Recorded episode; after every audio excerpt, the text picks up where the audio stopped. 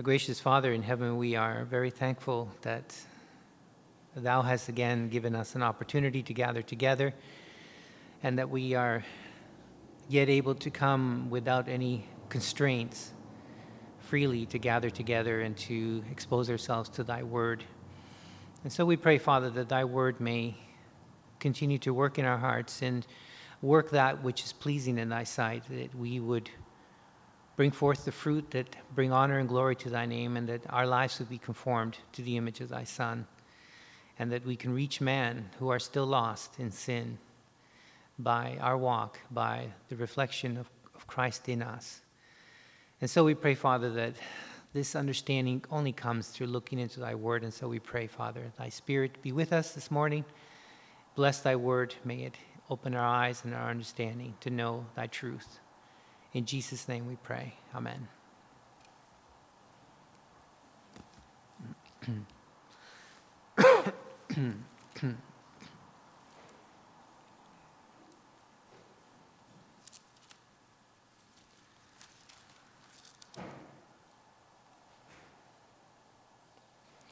With the Lord's help, I'd like to read from the uh, Gospel of John, chapter 1, beginning with verse 1.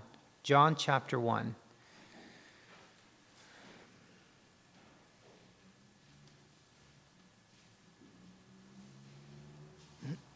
Hmm.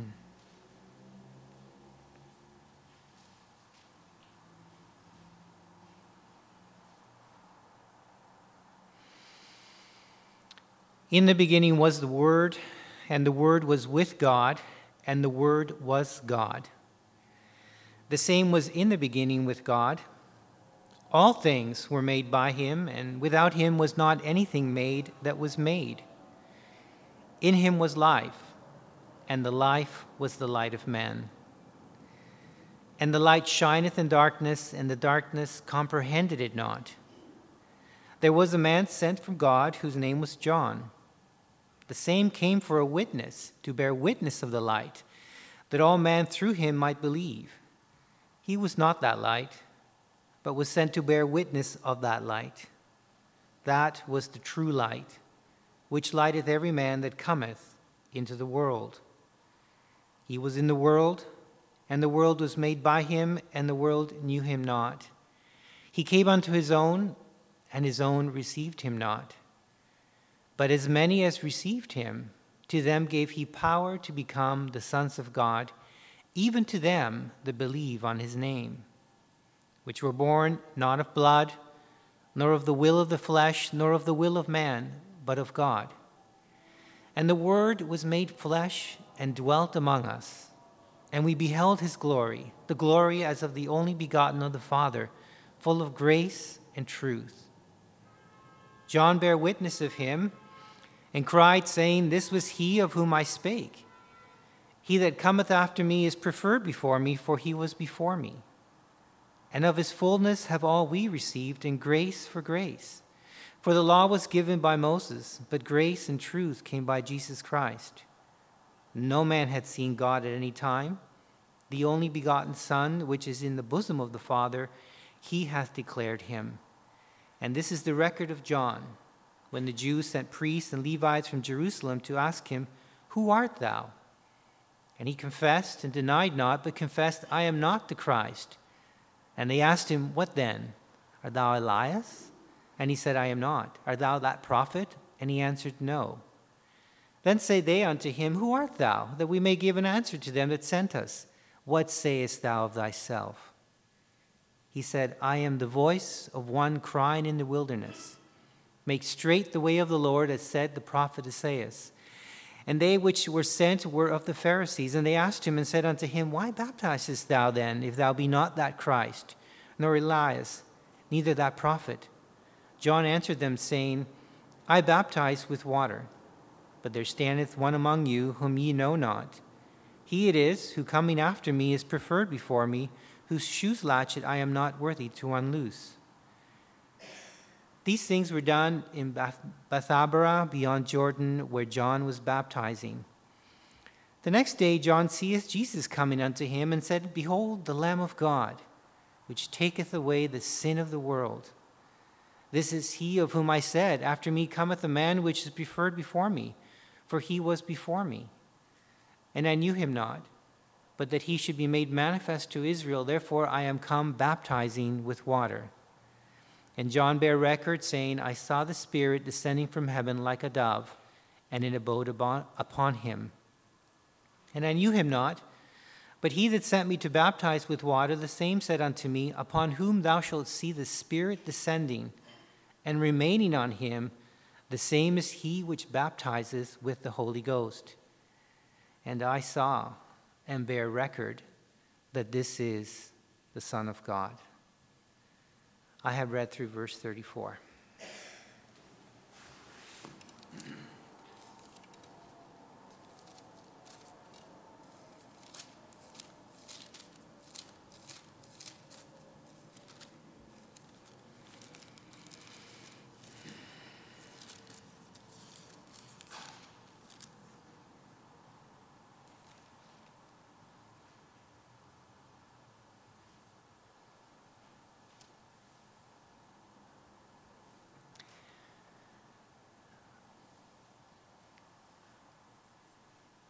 Every time we bring ourselves to the Word of God, we need to ask the question in our minds what does the Word mean to me?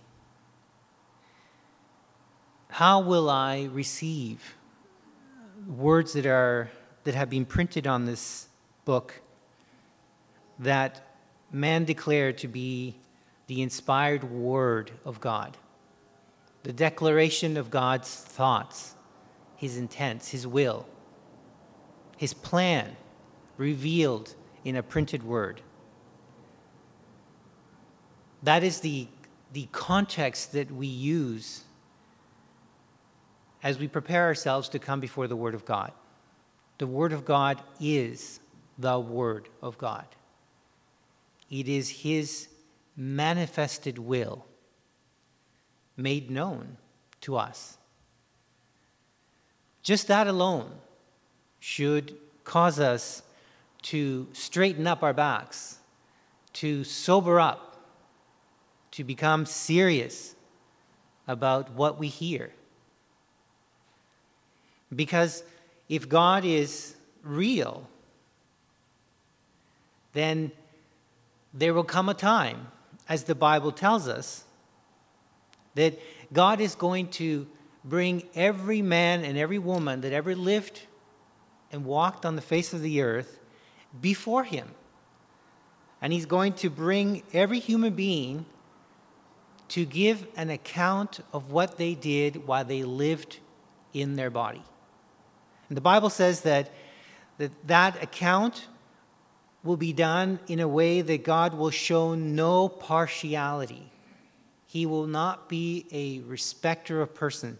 In other words, he can't be manipulated in any way. He is going to judge us according to what we knew and what we did with what we knew.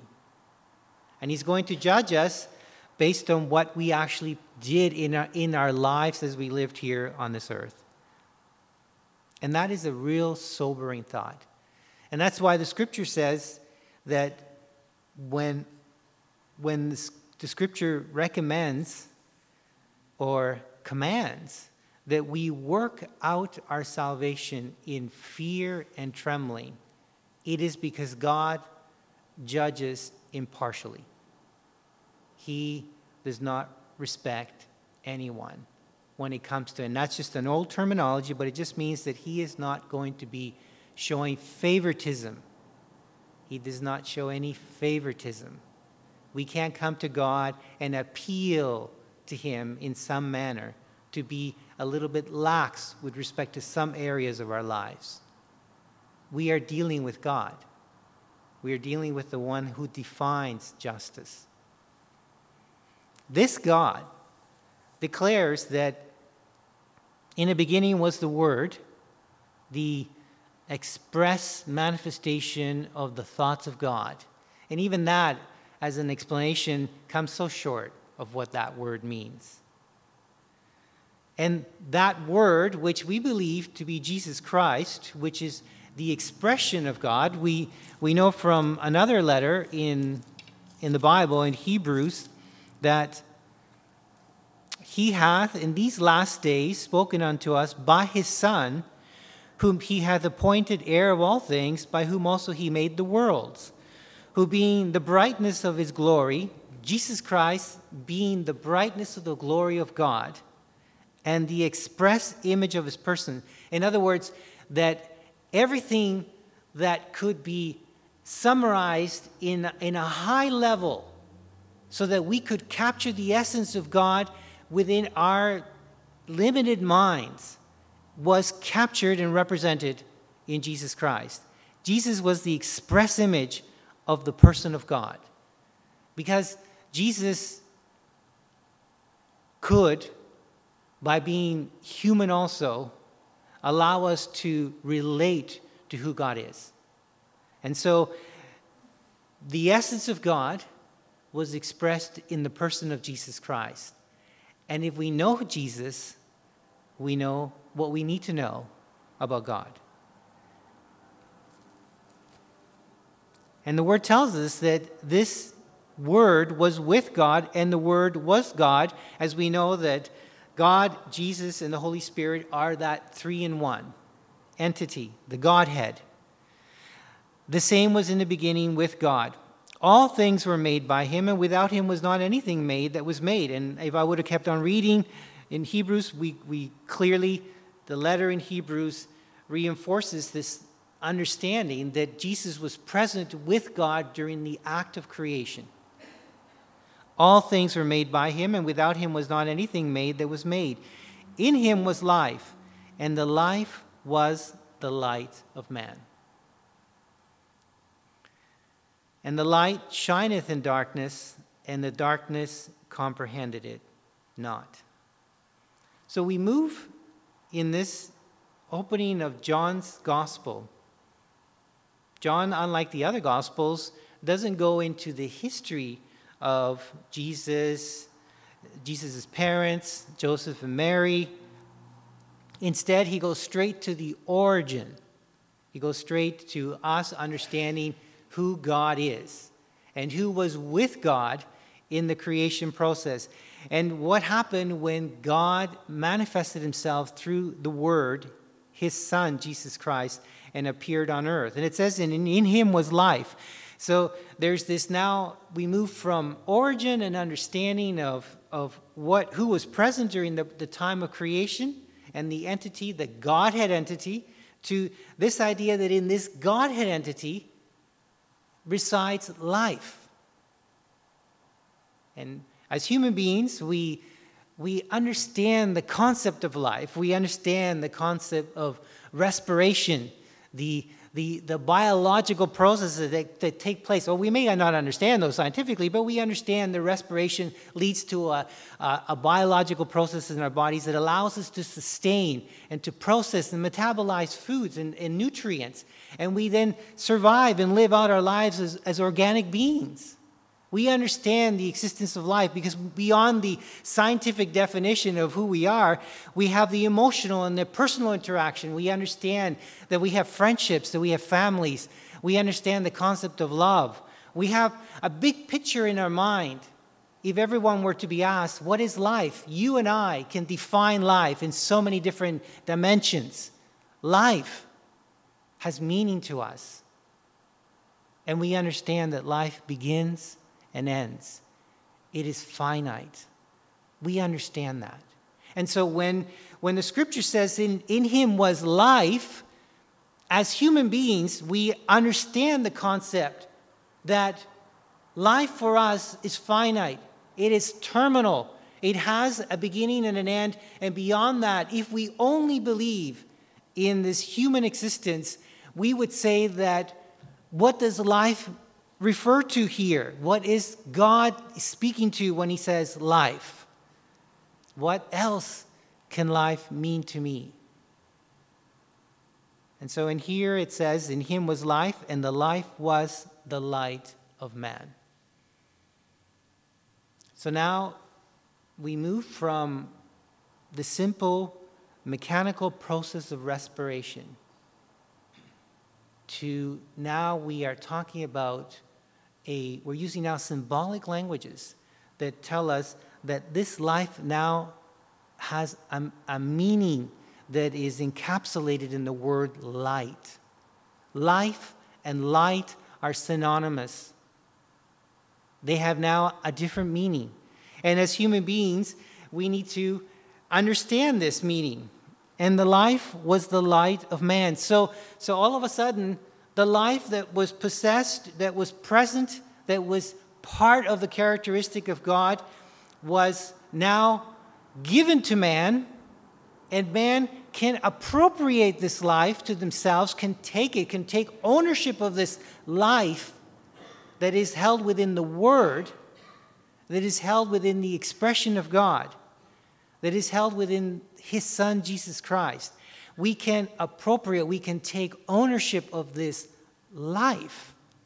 And in doing so, it becomes light to us. And John, through the Holy Spirit, goes on to define this a little more. And he says, And the light shineth in darkness, and the darkness comprehended it not. So, if you're reading from the King James Bible, the King James Bible says comprehended. And it, if you look at the Greek word, in fact, comprehended or understand is one of the options of this word. Um, other options are that it means to overtake, to, to basically um, overcome. And, it, and so those two meanings, which are expressed in other versions of the Bible, uh, give two very different explanations to this word. The King James, which is also accurate in the word in the Greek meaning of the word that's used for comprehend, is telling us that the light came to the world, the light shone in this world, the and, and we haven't yet understood what that light is, but that light came into the world and it, it illuminated the darkness. So it, it gives us an understanding that the world was in darkness.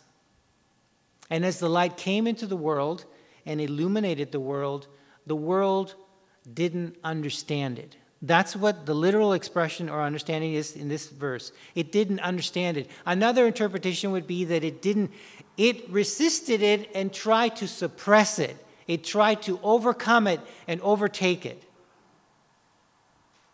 Either way, the light reacted with us, and we had to deal with the light.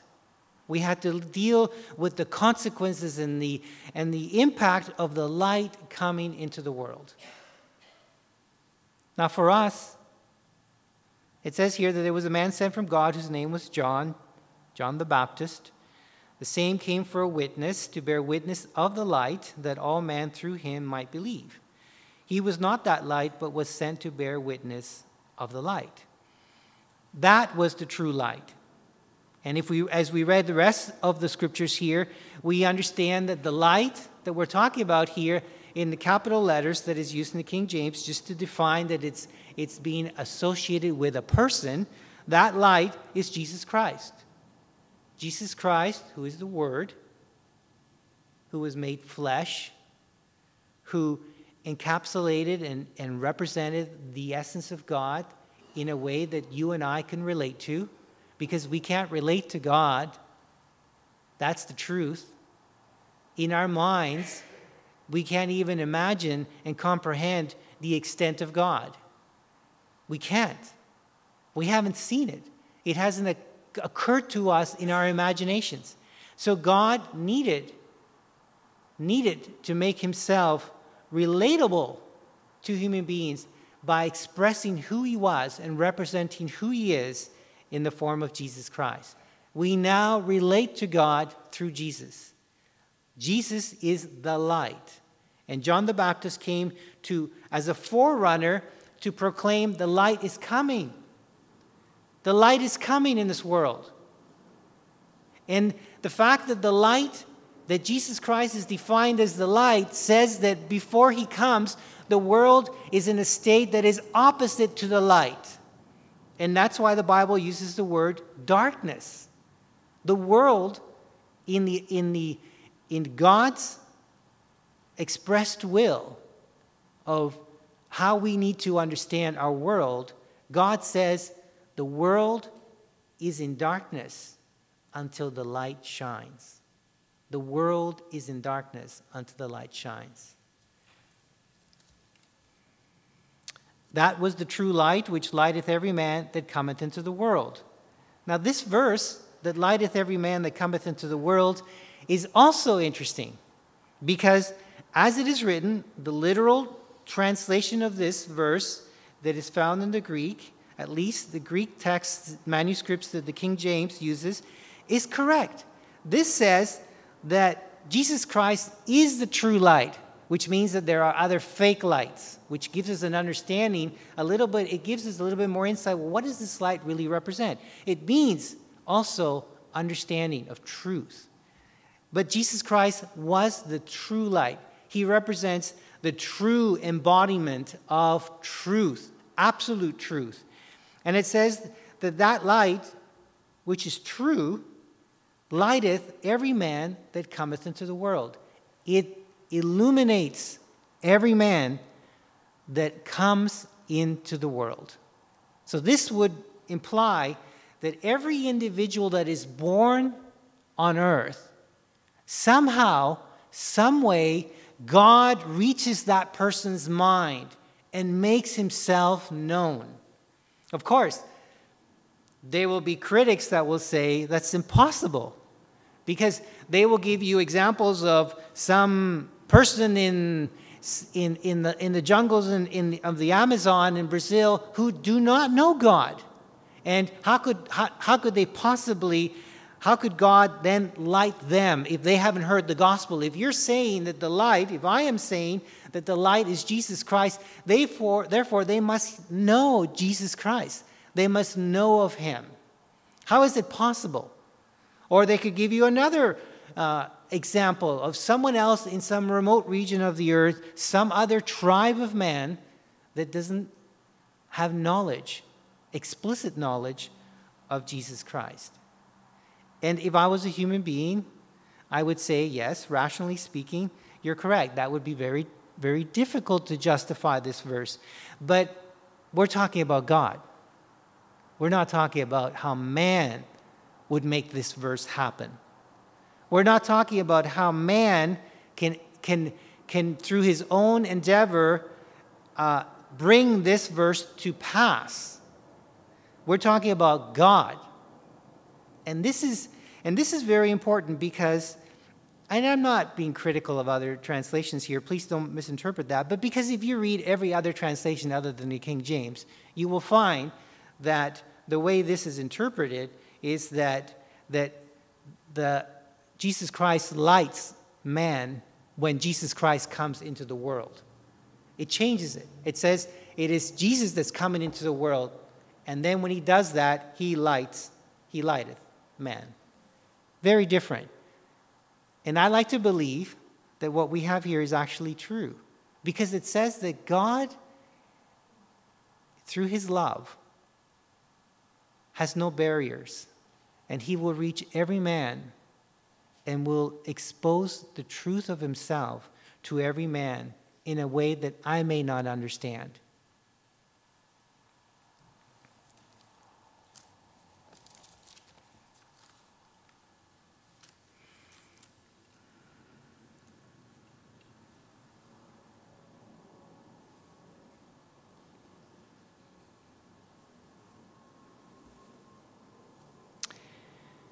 I'm going to read from Isaiah 42. This is in reference to Jesus Christ, it's, it's a prophecy. Verse 6 says, I, the Lord, have called thee in righteousness. I would hold thy hand and will keep thee, and give thee for a covenant of the people, for a light of the Gentiles, to open the blind eyes, to bring out the prisoners from the prison, and them that sit in darkness out of the prison house few more verses. Verse chapter 60 of Isaiah says, Arise, shine, for thy light is come, and the glory of the Lord is risen upon thee. For behold, the darkness covereth the earth, shall cover the earth, and gross darkness the people. For behold, the darkness shall cover the earth. This is God telling us, speaking through the prophet in, in the book of Isaiah, that, that darkness shall cover the earth. And we're not talking now about physical darkness, that the light of the sun is being uh, shielded by conditions in our atmosphere, but rather that spiritual darkness, darkness of understanding of God's existence, darkness of our inability to recognize that, that, that there is a supreme being that is spiritual that requires us to know him. Darkness that will cover the face of the earth, the whole earth that is populated by man, and is only of consequence to human beings. It's not consequence of consequence to the animal kingdom, it is of consequence to the human beings, to the human race that are created in the image of God. And God is saying that darkness shall cover the earth, that man shall come to a point where he is ignorant of God's existence. And in that ignorance, he will grow more ignorant. It says, and gross darkness, the people, great darkness will develop in humankind. And out of all our imaginations, being ignorant of God, we will devise every other thing to explain everything we see, neglecting and ignoring the, the idea and the truth of God's existence. But it says here, But the Lord shall arise upon thee, and his glory shall be seen upon thee. And the Gentiles shall come to thy light, and the kings to the brightness of thy rising. Jesus Christ came to dispel the ignorance that, that permeated the earth, the ignorance that we held before we came to know God the ignorance that says God does not exist and I am not accountable for what I do and I can live life according to my thinking, to my rational thinking. And God said that, that this light shall arise upon thee. Jesus Christ will be brought in our midst. And what he does, he will become the light, not just to the tribe of Israel, but to the rest of the world, which, which are the Gentile nations, us. This light shall, shall draw man unto him. So much so that even the kings who seek wisdom in this world, and that's really the, the, the meaning here that we're talking about people in positions of authority, great authority over man on this earth, even those people will be drawn to the brightness of Jesus Christ. Because what Jesus Christ brings is truth. It is re- revolutionary truth. And with that truth comes the concept and the notion and understanding that there is accountability before God for sin. Chapter 61 says, The Spirit of the Lord of God is upon me, because the Lord hath anointed me to preach good tidings unto the meek. This is Jesus Christ. This is what he read when he uh, opened the scroll in one of the synagogues in the, in the New Testament time. He quoted from Isaiah He had sent me to bind up the brokenhearted, to proclaim liberty to the captives, and the opening of the prison to them that are bound, to proclaim the acceptable year of the Lord. So Jesus Christ came, the light, the light came, and he came to preach good tidings unto the meek. He came to preach good news unto them that are humble, that recognize their need. Because in this spectrum of people living in darkness and in gross darkness, and I'm talking about darkness of ignorance of God, that within this spectrum, people will come to realize that there is a need, that they have a need, that they, they come to recognize their condition, that their condition requires support and help. And that, and, and if I can use the word from the scripture, that they are wretched, that they wish for better things in this life, that this life has turned out to be not what they had expected. And so they are losing the concept of hope. Hope. Darkness brings no hope, especially when our finite understanding says that life is finite and terminal. And so the idea of hope when our situation is bad looks very bad. There is no hope. And we see it in this world. We see the expression of what happens when man or a woman or a young man or a young woman lose hope, when they can't see beyond their current misery because they have no light that tells them that there is hope for all conditions. And Jesus says, I was anointed to preach the good news unto the meek. I was sent to bind up the brokenhearted.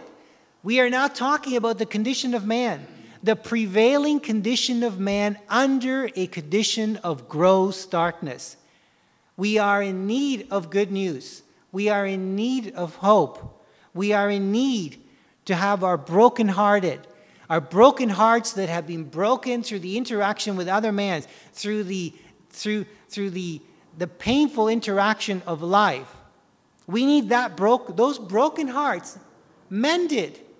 And Jesus Christ came to mend and to offer a, a, a means by which our broken hearts can be mended.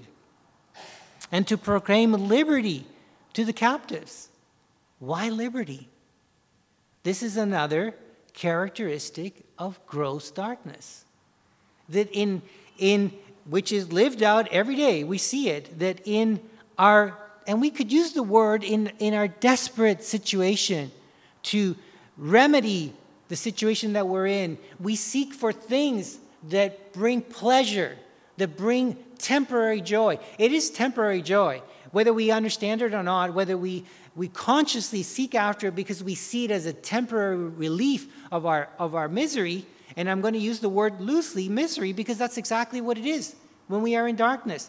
So when we, in our pursuit to relieve that misery, we become captive to sin, to the other agent that works in this, in this spectrum or this continuum of darkness. Sin reigns in darkness, and it makes man captive as man try to relieve themselves of the misery of our humanity under this darkness, under this ignorance of God. We pursue things that we think are going to bring satisfaction, meaning, temporal meaning for the short period of time and duration that we have here on earth. We're going to seek these things, but they hold us captive. They bring no lasting meaning. They do not change us, they chain us, they hold us down. They only serve to amplify the reality of our situation.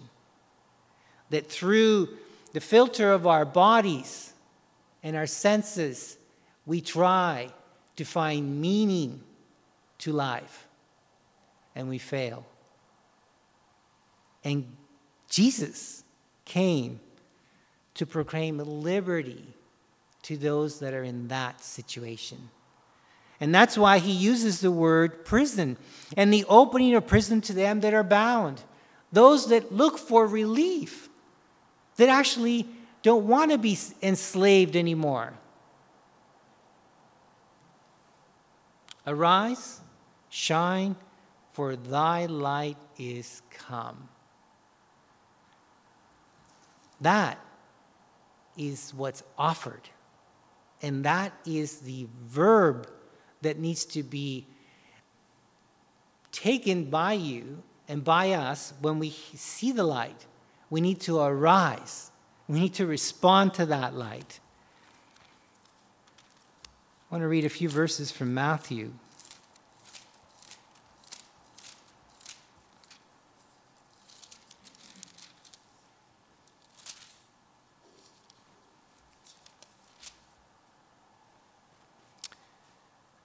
This is the early beginning of the time of Jesus Christ. Shortly after he endured temptation by Satan, after his baptism. After the devil departs from Jesus, now when Jesus had heard that John was cast into prison, John the Baptist had been cast into prison by Herod, Jesus departs into Galilee, and leaving Nazareth, he came and dwelt in Capernaum, which is upon the seacoast, in the borders of Zebulun and Nephthalim, that it might be fulfilled which is spoken by Isaiah the prophet, saying, The land of Zebulun and the land of Nephthalim, by the way of the sea beyond Jordan, Galilee of the Gentiles, the people which sat in great darkness, that sat in darkness, saw great light and to them which sat in the region and shadow of death, light is sprung up. The significance of Jesus spending most of his years in Galilee of the Gentiles speaks to that idea that God, from the very beginning, was going to draw all men unto himself, and that he would not differentiate between those that came from Israel or from Jacob, the Jewish nation, but that all man. And Jesus resided in the land which was referred to as the Galilee of the Gentiles, that upper region on the coast of Galilee. And the scripture, which is found in Isaiah 9 1 2, which is what we've just read here, says, The people that walked in darkness have seen a great light. They that dwelt in the land of the shadow of death, upon them hath the light shone or shined. We are, every man, until we come to Jesus Christ, we are they that walk in darkness. We are they that dwell in the land of the shadow of death the prevailing shadow cast by the notion and understanding that life is finite. Unto us, the light shone, the truth shone. The light of Jesus Christ came to us. And the question then is what are we going to do with that light?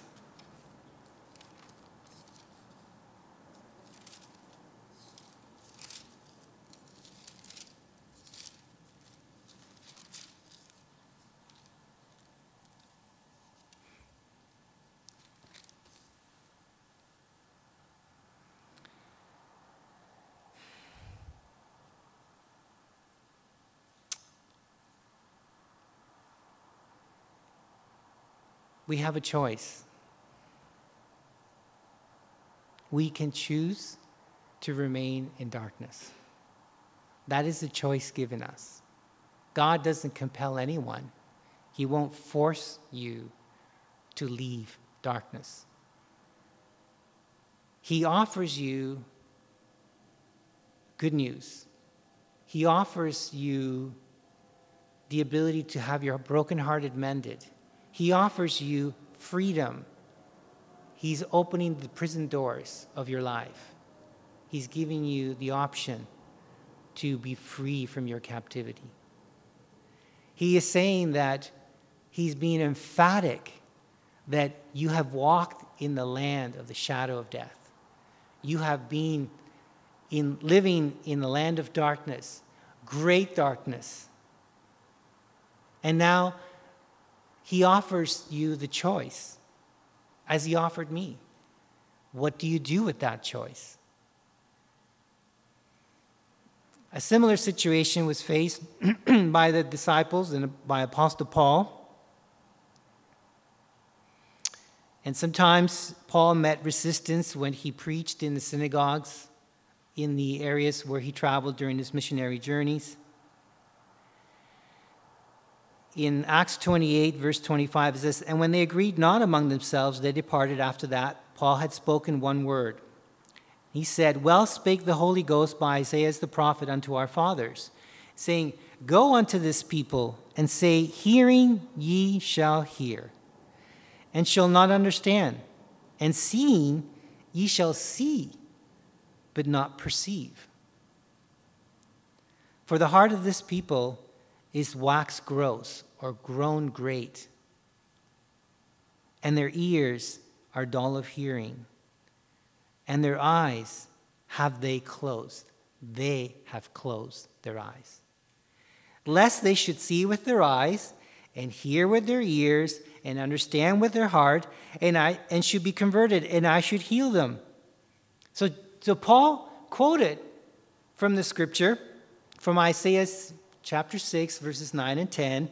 And he says, God has already proclaimed and described the kind of person that would willingly reject the light while living in darkness. Someone who, who hears but doesn't understand, chooses not to understand. Because the, the option to understand is before every man. You can't exercise the freedom to say, I want to understand that a little more.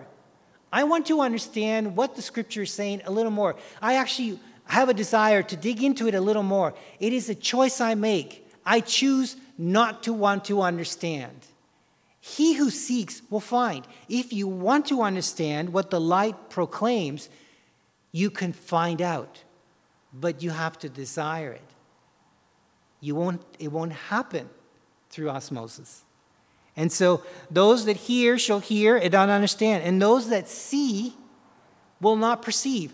Those that lived in the time of Jesus Christ saw the miracles, they saw who Jesus was, but still, in their defiant resistance, they chose to remain blind. He told them in, in the Gospel of John, he told them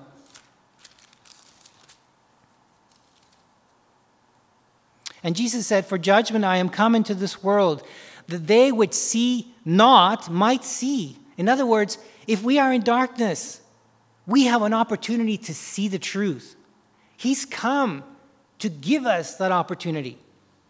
And that they which see might be made blind. Here is the consequence of those that say, I don't believe this. I'm not going to give it the effort or to, to be fair with what I'm seeing and, and search it out to see whether in fact it is true, I'm going to just categorically reject it. And Jesus says, For judgment I am come, for that particular person too, that they would say, I'm not in darkness, I'm not living in the shadow of death, I'm not ignorant, I know what I know and understand. Jesus says, and they which see, which claim to be that, might be made blind. And some of the Pharisees which were with him when Jesus said these things said unto him, Are we blind also? Are we blind also? Is that a question that we may ask God? Did we ask God that when we first came to the exposure of the light? Perhaps we could ask that question insincerity, not knowing. Our first contact with the Word of God, with His light, may prompt us to ask that sincere question Am I blind also? Am I blind also? Is it possible that I am living in darkness, in the shadow of death? Am I that person that the light came to? Jesus said unto them, If ye were blind, ye should have no sin. But now ye say, We see, therefore your sin remaineth. God is going to judge without any partiality. He's going to judge us by the things that we actually say. If we say to God that we are not blind, we understand, we see, we have no need for your light. I don't have a need to account for my sin or for my, my state, sinful state that separates me from God. Jesus says that in such a condition, our state doesn't change. We remain in our sins. And Paul said, For the heart of this people is wax grows, and their ears are dull of hearing, and their eyes have they closed, lest they should see with their eyes and hear with their ears and understand with their heart, and I should be and should be converted, and I should heal them. Be it known therefore unto you, and this is Paul speaking to the Jews. Be it known unto you that salvation of God, which was spoken, which we read in Isaiah, the salvation of God is sent unto the Gentiles. So this is the picture this is the picture. And we can, we're talking about two nations. We're talking about, or we're talking about two different kinds. We're talking about the nation of Israel, which the light first came to the nation of Israel, and they rejected the light. And God sent, I knew they were going to reject the light, and I'm going to send the message of salvation, the light of truth, to the rest of the world, which are the Gentiles. And Paul says, and they will hear it. And that can be paralleled with when one person rejects the truth, but the other person accepts it. The other person actually hears it. The, the salvation of God, Jesus Christ, the light, is sent to us. Some will reject it, but others will hear it. Who will you be? Who will you be? In the end, the account has to be given to God.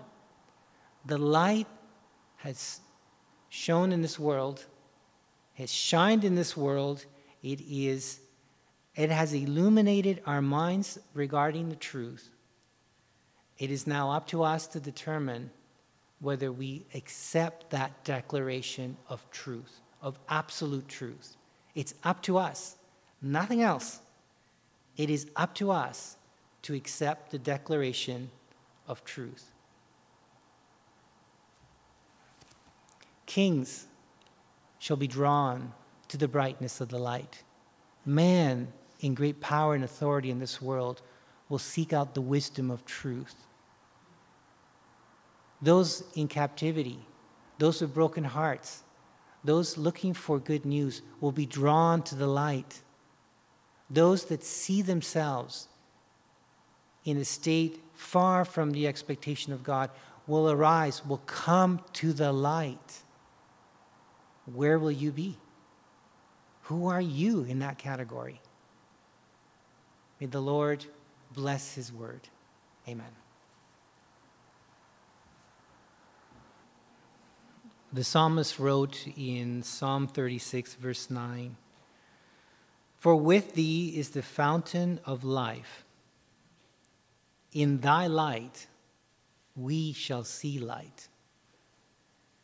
Today, the light of the gospel of Jesus Christ has shone in your hearts and minds. Today, the darkness that clouded our minds has been replaced by truth and grace, the expression of God's favor to us, His love. That light is accessible to all of us. The Bible says here, In thy light shall we see light. It doesn't matter how intelligent we think we are, it doesn't matter how clever we think we are. It doesn't matter how we think we've sorted out life and we've got it all worked out and we've prepared for the future and we've got everything under control. All those things, when done under our own wisdom and understanding, in our own dark light, if you will, the Bible says is just really darkness. The Bible makes that declaration. Will you remain in darkness? When you compare yourself with the kings that will be drawn to the brightness of the light, who are you to resist it? Who do we make ourselves not to want to leave our darkness. Is the darkness we live in worth elevating in our minds far greater than the light of God? Because that's what we do. When we hold on to our darkness, we are elevating, we are putting value to our wisdom and understanding and comprehension of this world far above what God tells us is the reality of our lives. That's what it is. You are saying to God, My understanding I place at higher value than your declared truth of my reality. My understanding of reality I place at higher value than your declared truth of my reality. That's what we say. And that's why Jesus said, if you want to think that way, you're going to remain blind. And I can't do much but call you in long suffering and patience again and again. May we consider what we do with what we've heard. This is serious in the eyes of God. This concludes our service. Amen.